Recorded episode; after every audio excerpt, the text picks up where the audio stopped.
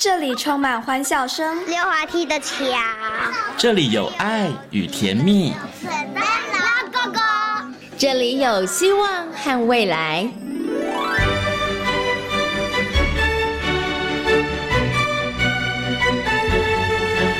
遇见幸福幼儿园，遇见幸福幼，遇见幸福幼，遇见幸福幼儿园。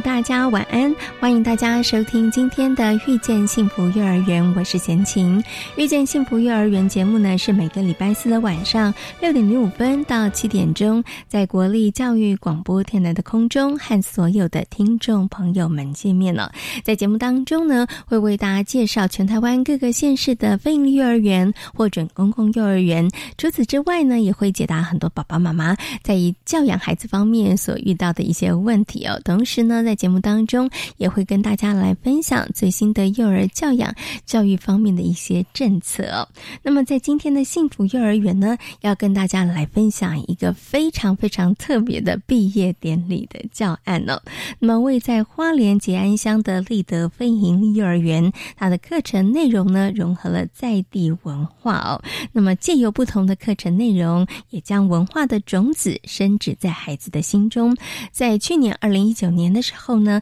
他们举办了一个搭火车的毕业旅行，带着孩子们对于家乡呢做一次巡礼哦，对于家乡的人事物有了更多的认识和了解。那么在今年二零二零年呢，他们举办的毕业典礼很不一样，也很特别，融入了原住民的文化哦。那不管呢是这个呃唱歌啦、跳舞啊，或者是仪式的进行，其实都跟原住民的文化息息相关哦，也都呈现了在地的一些非常精彩的特色哦。那么在今天单元当中呢，立德费力幼儿园的李元成园长将跟大家来分享他们充满着浓浓在地风味的毕业典礼哦。那么在节目的大手牵小手的单元当中呢，再次的为大家邀请到了国立台北健康护理大学婴幼儿保育学系的副教授欧姿秀老师来到节目当中了，跟大家一起来讨论哎关于社区的教案到底。老师们该怎么样的设计呢？是由老师主导还是孩子主导呢？而一个个精彩的在地化的课程又应该是如何产生才是比较好的呢？待会儿欧老师会在空中跟大家来做精彩的分享。好，马上呢就来进行节目的第一个单元——大手牵小手。大手牵小手。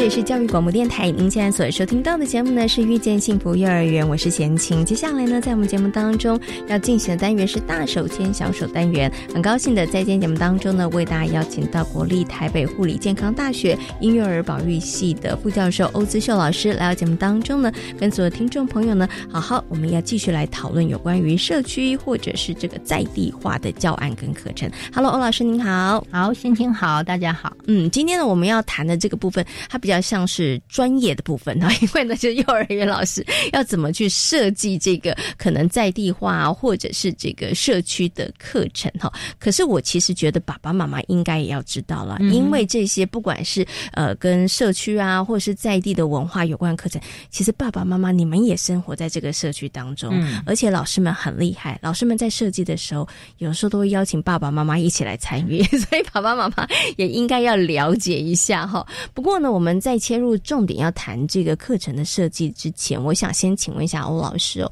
因为一般呢，就是老师们会觉得，我们上次有提到的这个在地跟社区化有一个很重要的，跟孩子的生活连接之外，你真的要走出去。如果只是都一直在教室里头，其实你真的没有办法发展出那种其实呃比较真切的社区或者在地化的课程，所以一定要走出去这件事。那因为他要走出去，所以其实，在好多的幼儿园。他们在发展这个社区的课程，其实大概都是中大班的学生，嗯，因为比较能够带出去，走得比较远，嗯，而且其实除了体力之外，可能老师们也觉得中大班的同学观察力可能比较好，嗯哼，敏感度可能比较高，嗯，好，比较能够呃一丢一接，然后老师丢问题，他们能够回答，是不是？真的比较适合中大班，小班的我们可能还是先在幼儿园里头好好学习，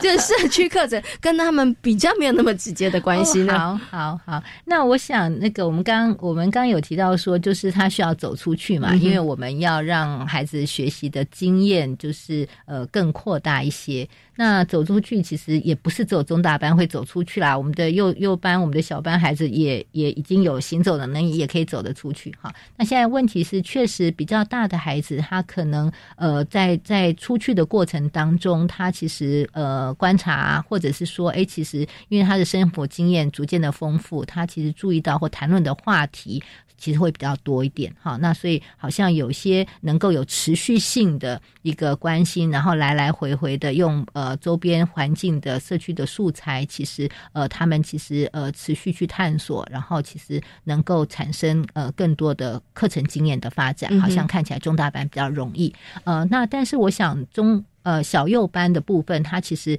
出去其实也可以有一些比较简单性的。呃，一个留意的东西哈，就是说，呃，刚刚讲说他可能，呃，他他出去只要是他们关心的一个东西，然后他们捡捡东西回来啊，他其实也可以把那些经验带回来。嗯，好，那就是呃，所以我想说，呃，出去的经验其实中大班确实可以比较深刻，呃，拉长比较长的时间，但是小幼的部分，他其实常常会，比如说。呃，我就记得幼儿班通常是最喜欢捡东西的哈，石头也捡啦，落叶也捡啦，哈，什么东西都捡回来。那他其实，在这种捡拾的过程当中，他其实可能也会有一些的发现哦，就是呃，其实去做一些比较啊，哈。那这个其实也是呃，有一些社区的素材，在不同的地方，他捡出来的东西可能会。捡回来的东西可能会是不一样嘛，哈，那呃，所以我它不一定是只有在中大班才能够发展所谓的社区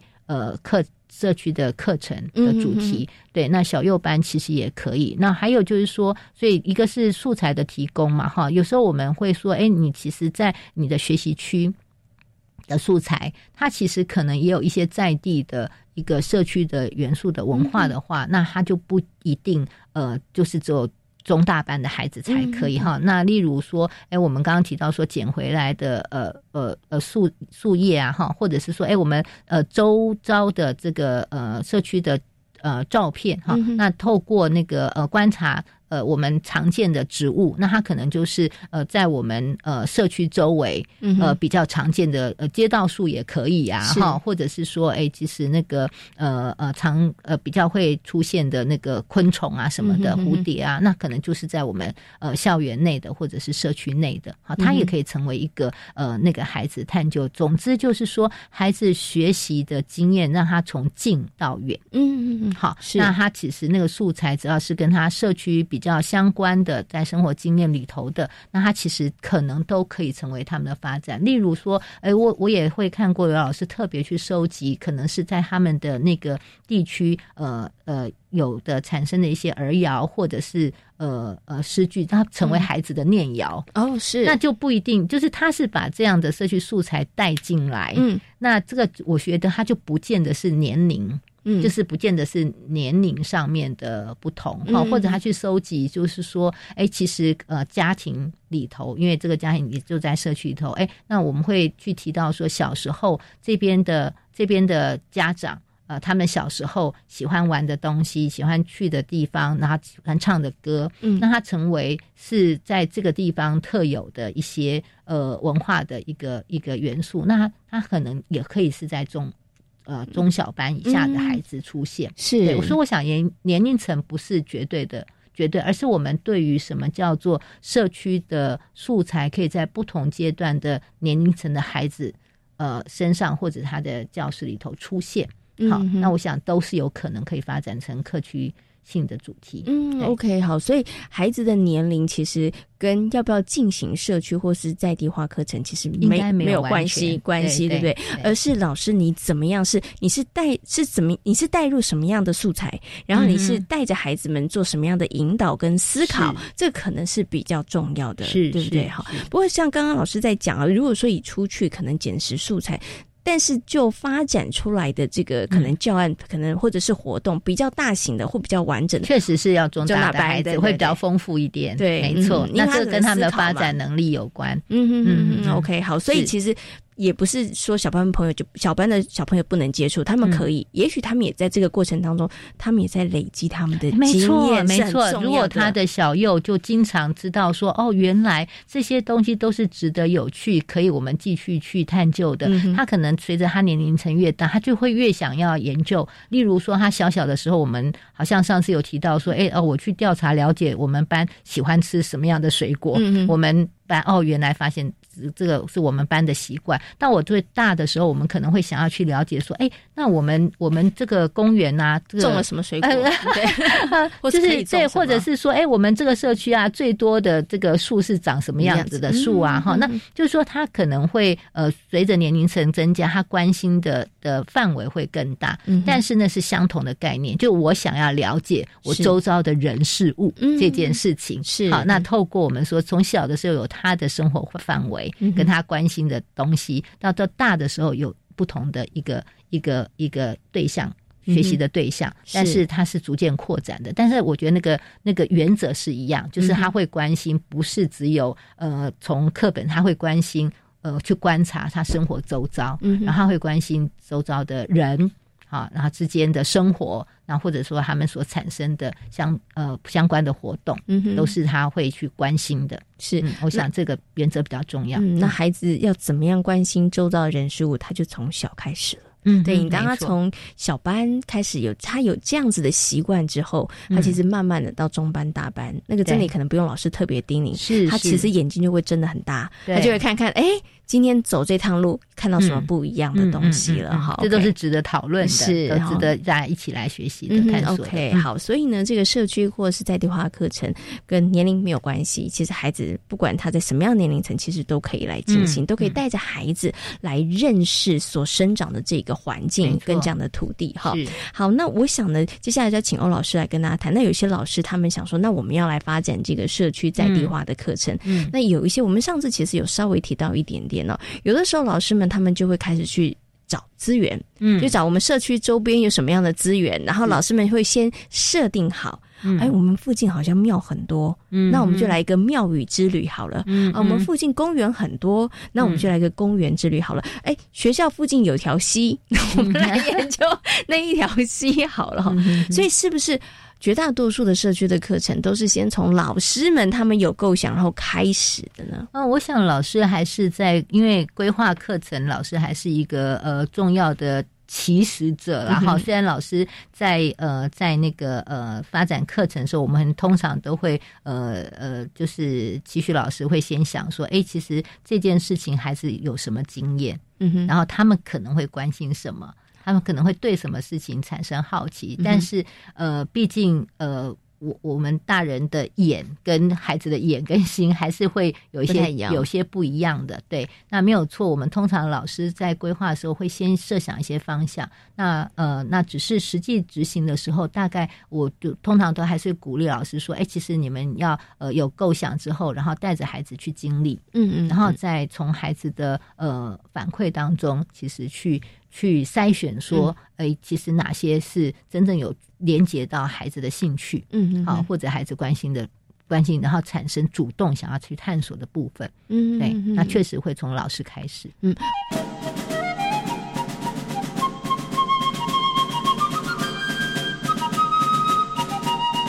所以想请问一下老师哦，所以在这个社区或是在地化的课程。这种师生共构而完成的课程或是教案的比例，应该是非常非常高的。呃，不能讲说是因为社区课程，嗯，应该，而它的共构就高哈。我想我刚刚讲的共构，其实就是是指的说，哎，我们其实在发展课程的过程当中，如何，尤其在呃新课纲的这个概念之下，我们其实是一直去强调说，其实孩子才是学习的主体，嗯，那他跟这个呃社会情境哈，这个学习的环境其实互动的一个结果。那呃呃，所以呃本来就比较强调。呃，就是要要去呃呃看到孩子的呃角度啊的兴趣的这个部分。对，那至于说社区课程这样的主题，它会不会你刚刚问多会不会比较容易产生这样共构？是说，哎，也许在社区的这个这个这个部分，当我们呃如果因为呃我我觉得这还有一个部分是我们社区的主题常常尤其呃幼儿园的老师很多其实。他根本不是老是，不生活在那个社区。嗯，当他进行社区主题的时候，他就发现说：“哎，其实他对那个社区其实也是陌生的。”是，那孩子好像呃也是，他是跟着孩子一起去探 探索这个社区。是，好，那如果他又没有这么呃一定要逞强说：“哈，我虽然不熟悉，但我就是硬去先了解一些，然后来灌输给孩子的话，那他就比较自然能够呃跟孩子一起去探索，那一起去共构发展那个课程。”是。所以他就自然的不会放那么多自己已经知道的相关的知识或经验，就已经呃呃形成在那个社区里了，形形成在那个课程内容里头当中，他相对就会多一点空间，是。有有观察孩子的反应，或者他跟着孩子一起去。了解跟认识而产生的经验出来，呃，对你这个问题是蛮有趣的。我我在想，我有有可能是这个原因。嗯，OK。所以我觉得，在这个带领或者是发展这个社区或者在地化课程里头，我觉得老师他他可能会需要具备一些的能力，很好玩。比如说，我觉得他可能要观察孩子的那个，要很能细微的观察出孩子到底对什么有兴趣，这可能是非常重要的。然后在他可能引导的部分，然后再来，其实老师可能。的心态上面，其实也是需要去做一些调整的。他跟孩子一起去学习，因为像刚刚这个欧老师提到的，有些老师他会很害怕。他觉得我就对这个社区不熟，我要带孩子做什么社区的探索，我根本就不了解。我可能带孩子出去，他问我一个我没有一个知道的，可能有些老师他其实就会担心。可是当如果老师的心态是说，哎，那我跟你们一起去探索，那我觉得他就可能会发展出不一样的火花。嗯嗯，好，你刚刚提到说，那老师是不是要有很厉害的这个能力？哈，事实上，你刚刚讲的这些，就是说我其实是。呃，我我认为那是基本的原则，就是说，哎，是不是要能够敏锐的，其实是观察、呃，了解孩子呃的角度跟观点。好，那是不是要能够去呃接收到孩子发出的讯息，然后能够去呃协助他们一起来说，哎，那我们要如果我们想知道这个，我们还要做些什么，我们才能够知道？例如说，哎，我我我想知道为什么我们这边其实呃呃为什么？呃，店呃，就是呃，阿那个阿妈喜欢去呃呃某些店买东西，爸爸妈妈喜欢去另外一种店买东西啊，就是社区的商店啊，妈妈点跟那个 Seven Eleven 哈这样的差别哈。好，那如果是这个例子的话，我我的意思是说，呃，老师也是要有一个能力去接受孩子这样子的好奇，然后我们去连接说，嗯，对，那这个问题我们要怎么样 去去去继续去探究？这个对呃专业的。幼教老师来讲，其实那是基本能力。嗯，好，那只是说，呃，他他相对于说，呃，我刚刚提到，相相对于说其他的主题课程呢，可能是老师呃相对的知识是比较多的。嗯，那这样子的能力，他其实就不需要发挥这么多。嗯，好，那因为他他啊对，但是在但是在呃社区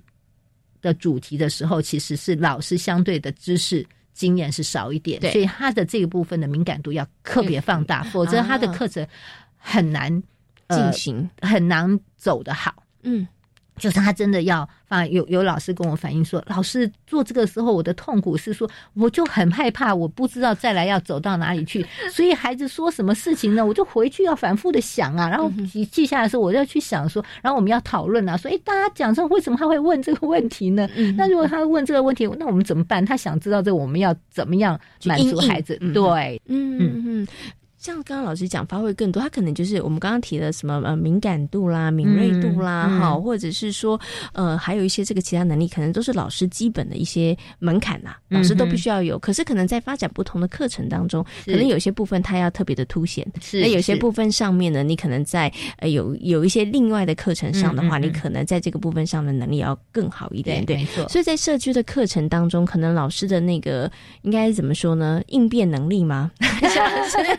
还有可能还有一个原因是说，他的他的相关教材可能比较不好找，嗯，参考的教材，因为是社区市社区化的嘛，好，所以他他必须就是进到那个社区，在那个社区里头去想他，诶。他们孩子还可以发现什么，还可以做些什么事情？那不像有些有些我们比较常见的课程主题，其实我们是在房间很容易找到参考资料的。是那别人怎么做？嗯，好哦，那这样这样子做，这样子做，好，那那个可能是我们常见，比如说好玩的水啊，呃，这个好玩的纸啊，哈，那这样子的东西其实是呃呃，就是有一些参考资料是多的。嗯，好，就是说，哎，他其实真的可以呃。所谓跟着孩子一起去探究，然后去去发现，是对对对，他可以发挥的地方更多。是 OK，所以我觉得其实。回过头来讲，其实是老师的心态的问题了。对对，老师，如果你的那个心态放的，就是我跟孩子一起来探索，一起来学习，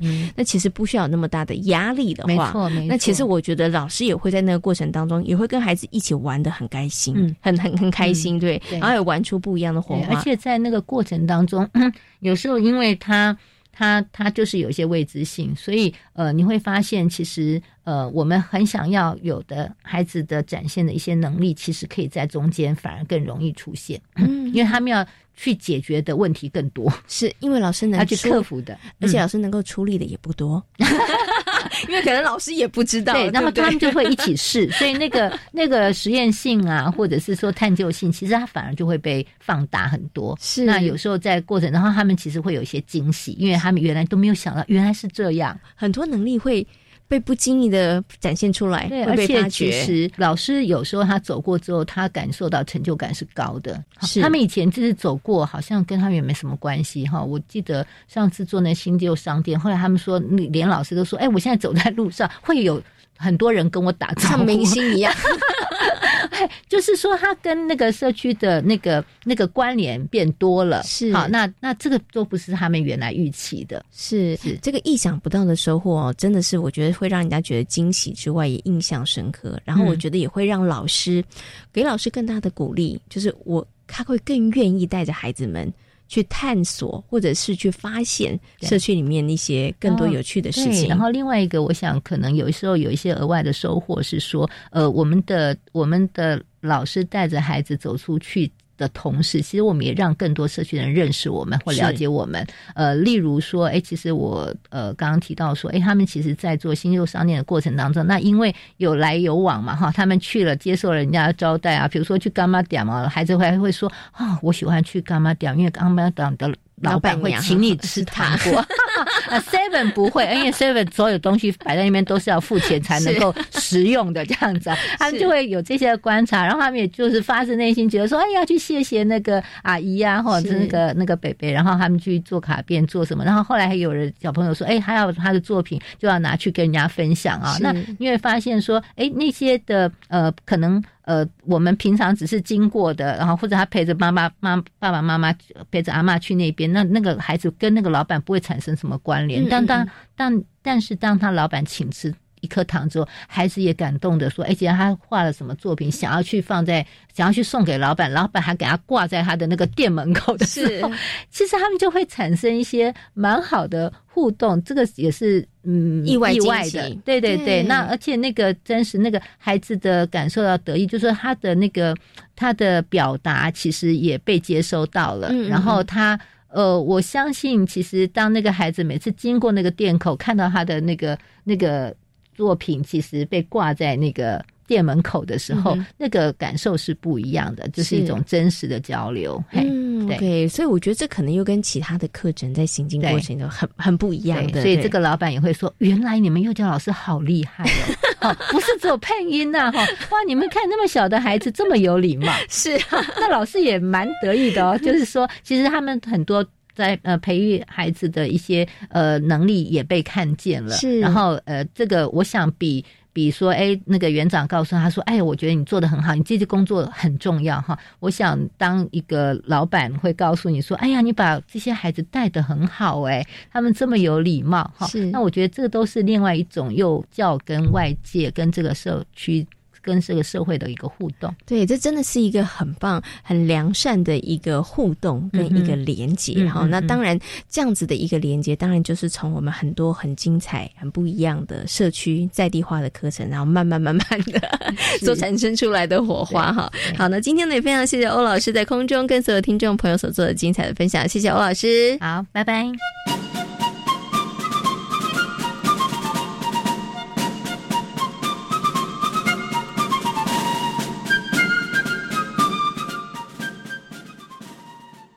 大家好，我是中央流行疫情指挥中心指挥官陈时中。国内武汉肺炎疫情已经稳定控制，但国际疫情仍然严峻。提醒自国外入境的朋友们，请于机上全程佩戴口罩。入境后，请谨守台湾的入境检疫规定。如果感到身体不适，请主动告知检疫人员，并配合防疫措施。请配合居家检疫。如出现疑似症状，请联系各县市卫生局，切勿自行就医。有政府，请安心。资讯由机关署提供。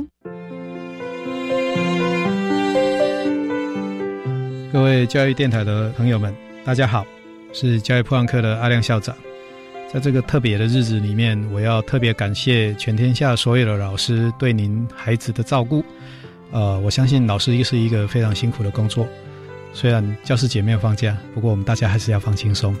啊，好好的过一个属于自己的节日。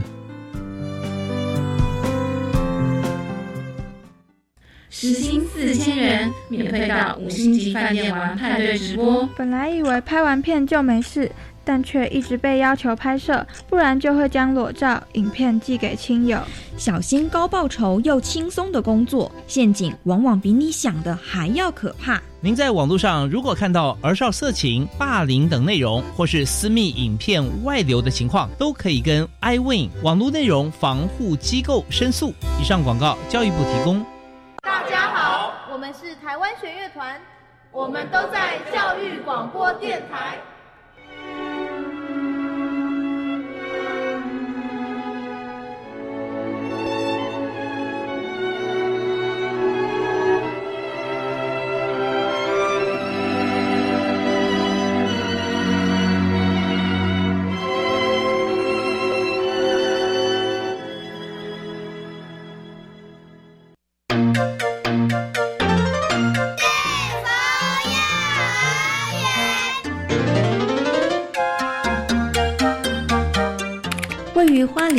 乡的立德飞鹰幼儿园原来是友善教保园，在二零一五年改制成为飞鹰幼儿园。目前总共有大中混龄两班，中小混龄各一班。课程的内容跟在地文化融合，孩子们从小接触原民、客家等文化，从中也学习到了尊重跟包容。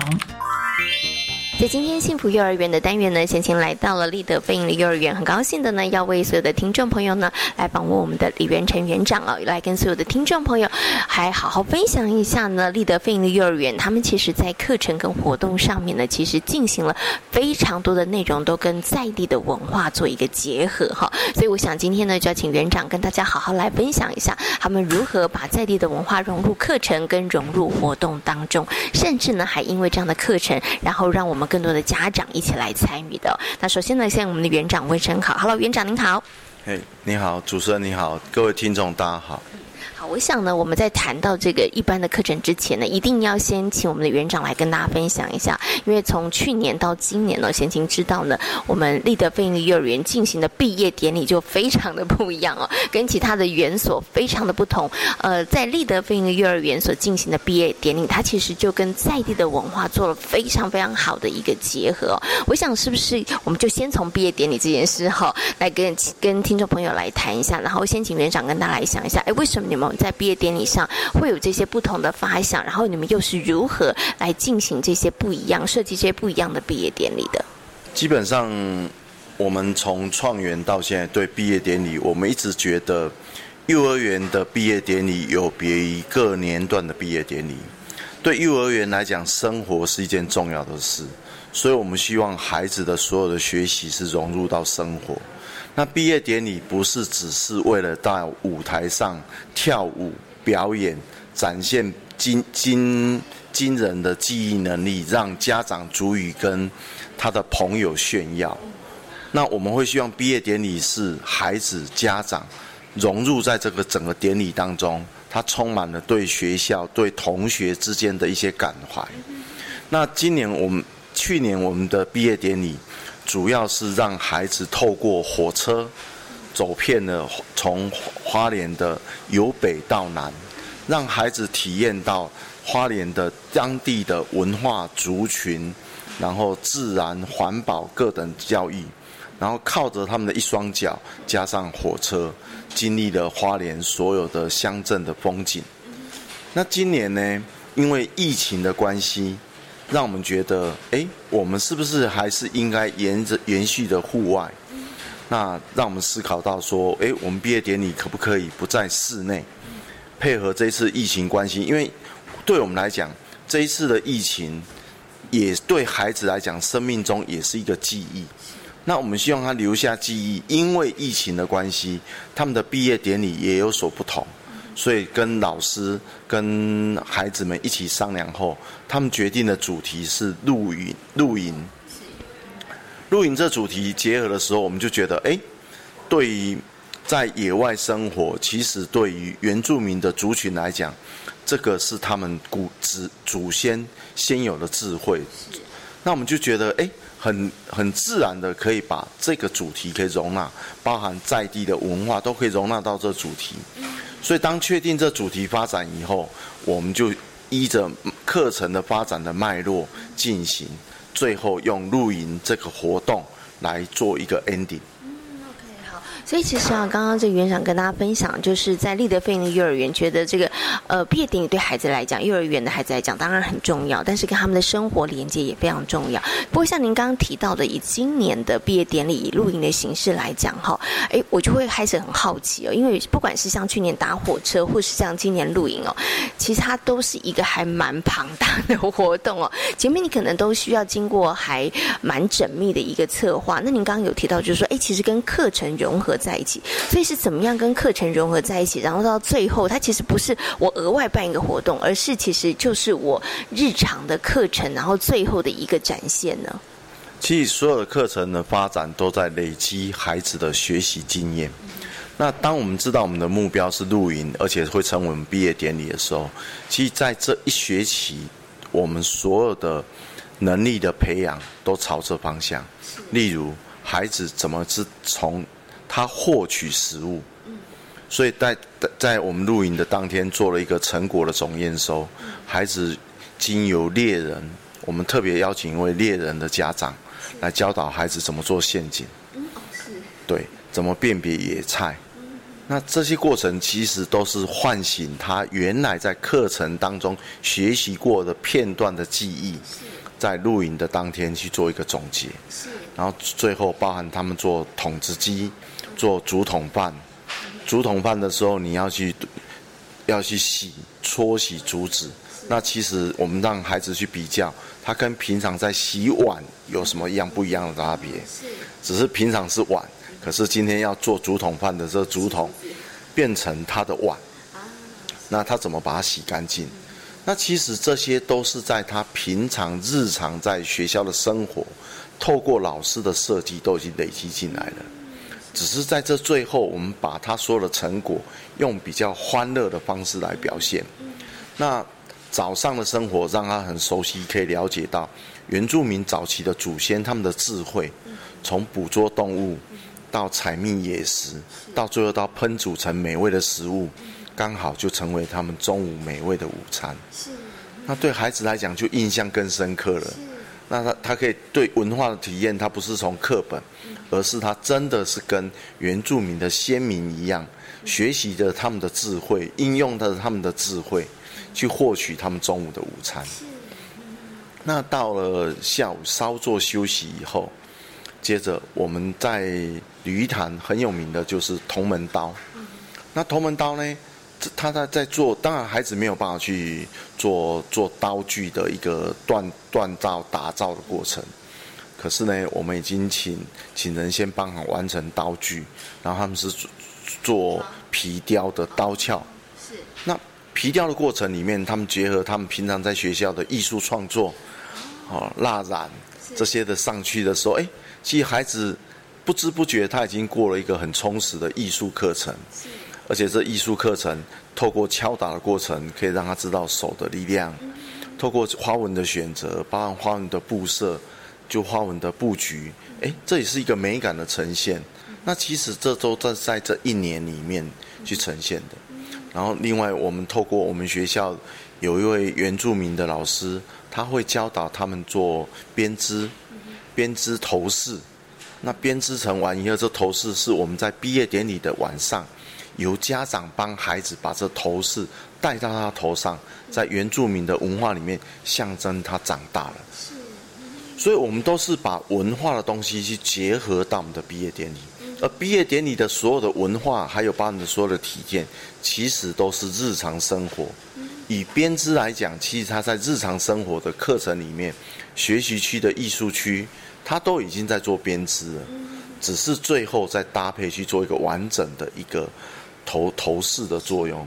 然后也达到文化的意识，告诉孩子，这个头饰是经由妈妈。戴到他头上，代表他长大。我觉得这是对毕业来讲更不一样的毕业的礼物。其实这真的是一个很棒的祝福，而且对于孩子来讲，我觉得他会印象深刻哦。那不止妈妈把这个头套戴在他头上而已，妈妈给他的祝福，而且其实我觉得他对于自己的文化或者部落文化，他其实应该有更多的认识。所以其实刚刚透过园长这样说，我觉得哇，老师们真的是心思非常的缜密啊。就是其实从他们日常的课程当中，其实我们就做了一些引导、跟规划、跟安排。然后在这个部分上面，其实就跟我们呃。因为立德飞行幼儿园它所在的位置，所以我们其实啊有一些这个原住民的小朋友为数还不少，所以呢我们就自然而然的把这个部落的文化、原住民的文化融入在课程当中，然后在最后的时候毕业典礼的时候，对孩子来讲，他们除了好玩之外，他们其实也印象深刻，也许就是他们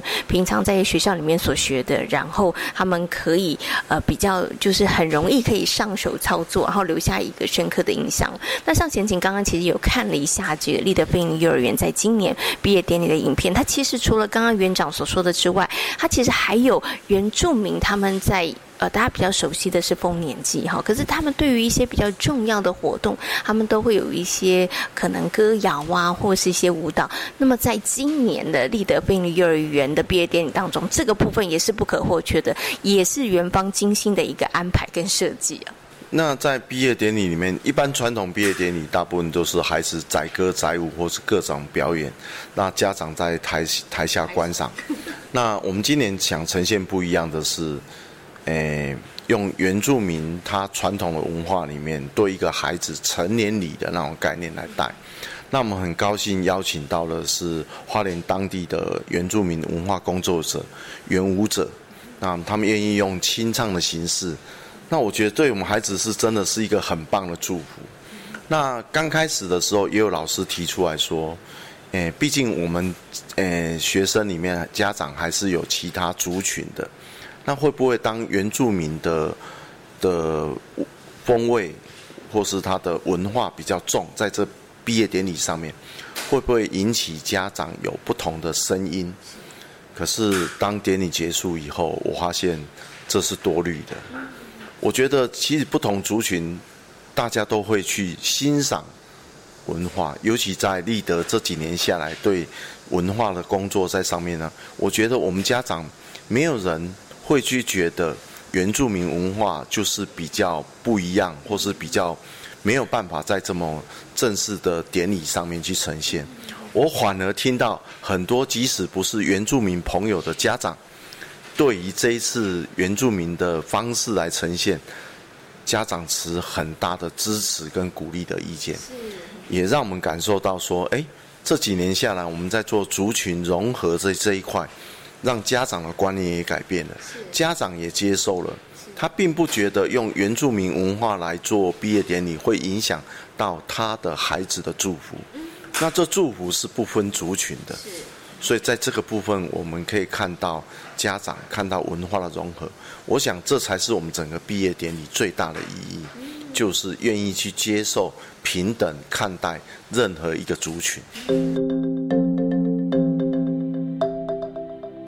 听到的其实都跟毕业典礼有关。那没有毕业典礼的时候啊，那你们是怎么样把在地的这个传统的文化或者各个族群的文化融入在课程当中呢？因为您刚刚有提到，有一个目标，我们知道要怎么样去做课程的铺铺陈或者是引导。可是当哎抽掉了这一个可能毕业典礼或者是一些特定的活动的时候，那在平常的一个课程当中是怎么样融入在地的文化的？这部分就是一开始我说的，我一直认为。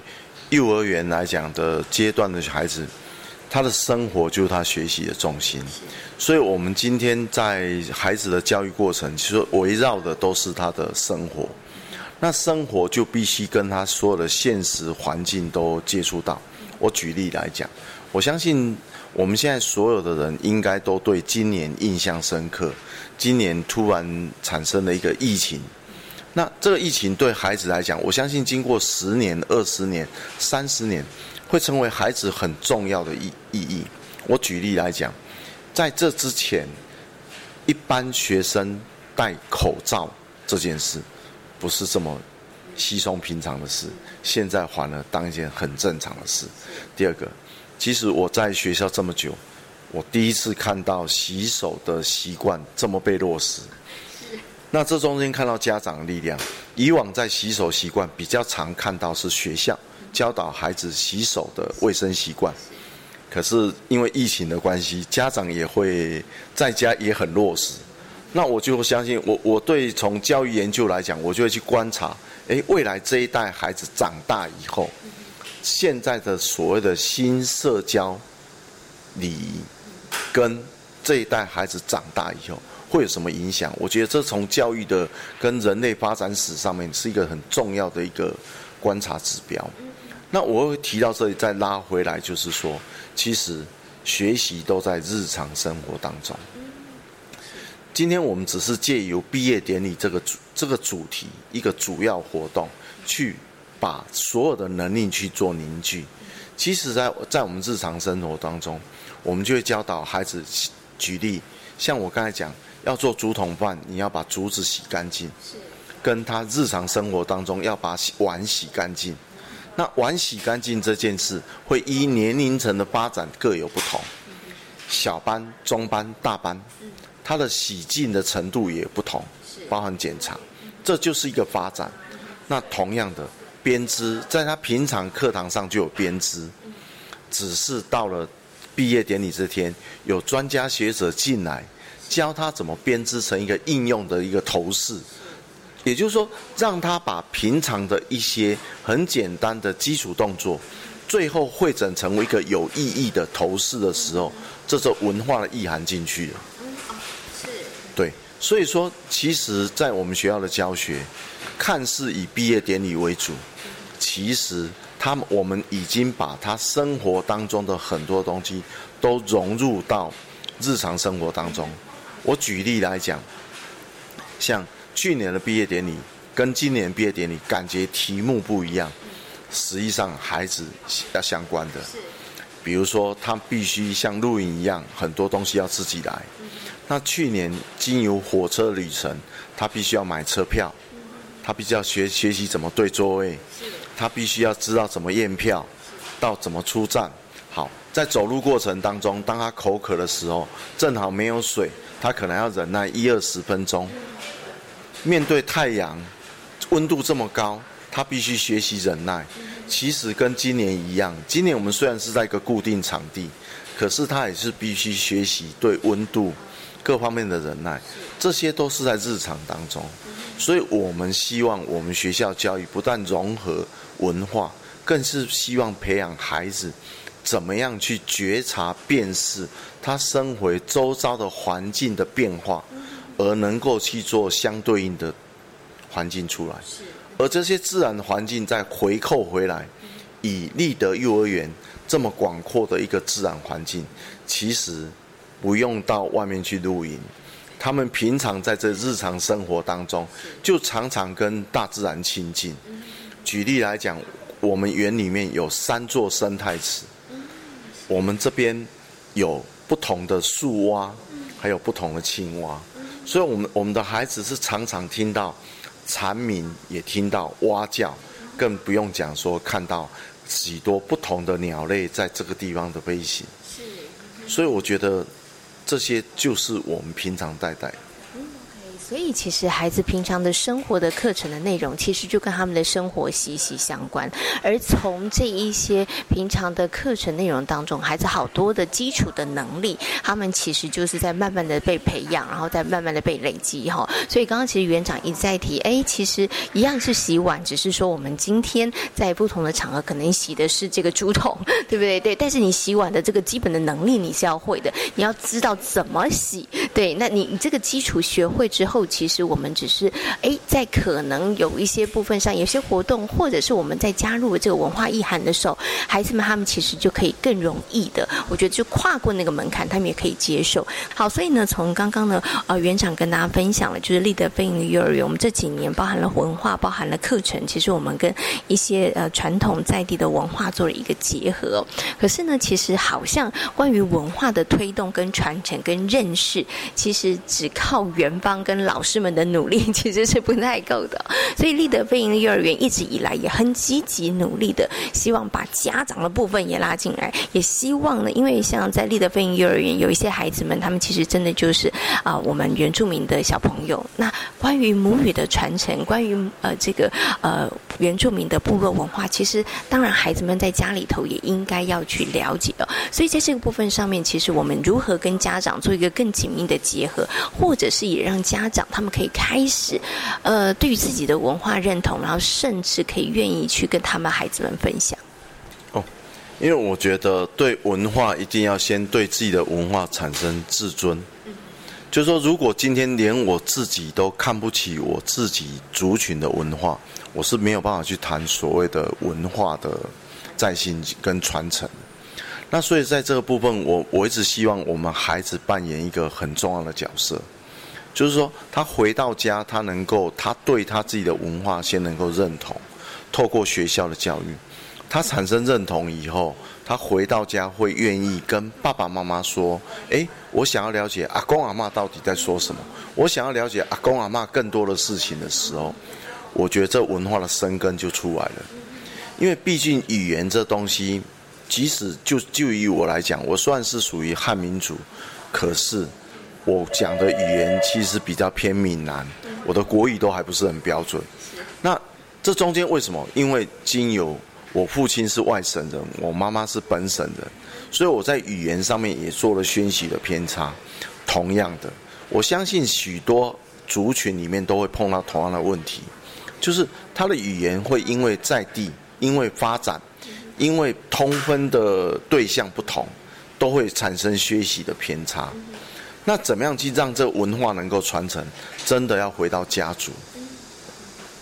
我相信每一个家族，不管是阿美族或什么，他即使是同样都是阿美族语，我在我们学校就发现，在语言上还是有些微差别。那怎么样成为他家族的特色？就是要回到家族，回到家，妈妈愿意讲，爸爸愿意讲，我也愿意很听阿公阿妈在讲。阿公阿妈看到孙子这么乐意想知道，他一定倾囊相授。那这中间一个家庭的文化东西就跑出来了。所以我会比较建议，在文化课程里面，其实不是着重在语言，语言的教授还是要回到家里。学校最重要的是让孩子找到对他自己族群的自信心。而且他愿意去发掘他的文化，愿意去尊重他的文化。那我相信爸爸妈妈因为这样带动，他会不同。以那天来讲，我就发现很多的阿公阿妈参加我们这活动，是原原住民的朋友，尤其我们这次是以阿美族为主。我看到很多长者眼泪掉下来，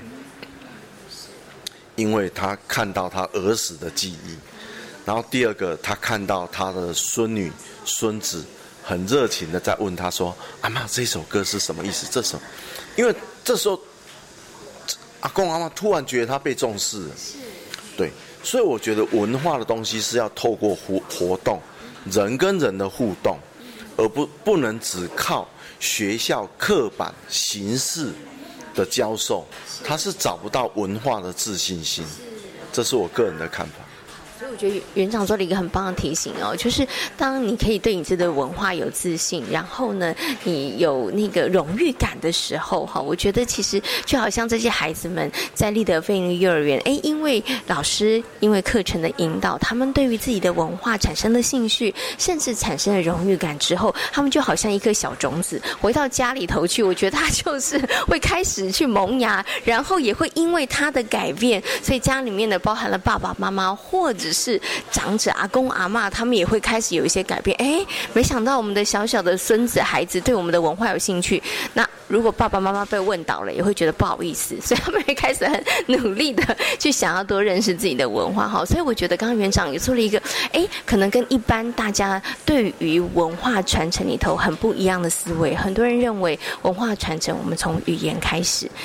不可会言语言，它其实是重要的啦。但是语言这个部分，真的它需要环境，需要练习。所以家里头其实做一个语言的传承跟使用，它会是一个更好的一个场域哈。我想最后呢，想请园长跟大家来分享，就是以利的费尼幼儿园，其实这这几年，然后我们在这个呃传统或在地的文化跟课程跟活动融入了这样子的一个经验里头哦，可不可以给其他的一些可能园所一些建议，就是。说哎，如果大家也想要推动一些跟文化相关的课程里头，您会建议大家其实从什么样的部分去着手会是比较好的呢？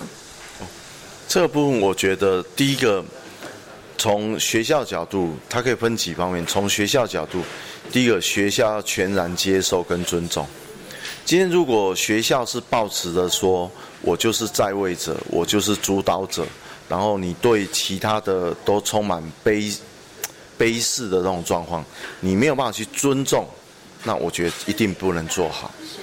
尤其一般我们常常说，陷如果陷入专业的傲慢，就觉得哎，我是老师，我就是所有东西应该都是以我为主。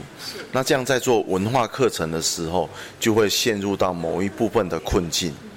那第二个呢，我觉得对孩子要身教重于言教，在文化的工作。的过程里面，你对孩子，尤其在幼儿园平日生活当中，你对文化的尊重，比如说愿意倾听孩子，或是当孩子他在学校用不同语言去说他族群的事的时候，老师能不能用正向而且用鼓励的方式，让孩子说出来、做出来，而不是用嘲笑的，或是用另外一种形式的，那我相信孩子会更愿意走出来。那第三个就是亲子教育，亲子教育的部分当然一定要向家长。所以我说，其实这一次毕业典礼让我最感动是家长的全然接受，对各族群的尊重。我觉得家长，第四个要跟社区做好朋友。每一个园所、幼儿园，它在身处不同的社区，不同的社区一定有不同的族群。以立德来讲，我身处的社区是阿美族很重要的一个发源地，它也曾经在历史事件上留下名字。那我觉得，我对一个这样的一个族群的社区里面，我来到这里，我是一个外来者，我必须要对原社区充满尊重，对他的文化尊重，而不是来改变他的文化，应该是要学习他的文化，然后抱着跟他的文化。把他的文化跟我们的教育去做融合，跟现实社会搭一个友谊的桥梁。我想学校如果能够有四个这样的态度，针对这四个面向去做，我相信任何一个学校应该都可以把文化，尤其在地文化的课程发展得更好。所以我觉得刚刚园长提到了哈，一般我们可能就觉得，哎，我们要发展在地文化课程，你可能需要什么样的技巧，我要设计什么样的教案。但是刚刚园长提醒大家的，我觉得这四个点，它其实都跟心态、都跟观念有极大的这个关系哈。所以当大家我觉得拥有一个正确的观念跟态度的时候，那么再来推动这个课程，你可能就是事半功倍了哈。好，那今天呢也非常谢谢呢立德飞盈利幼儿园的李元成园长跟大家所做的精彩的分享，感谢园长，谢谢。您谢谢谢谢谢谢。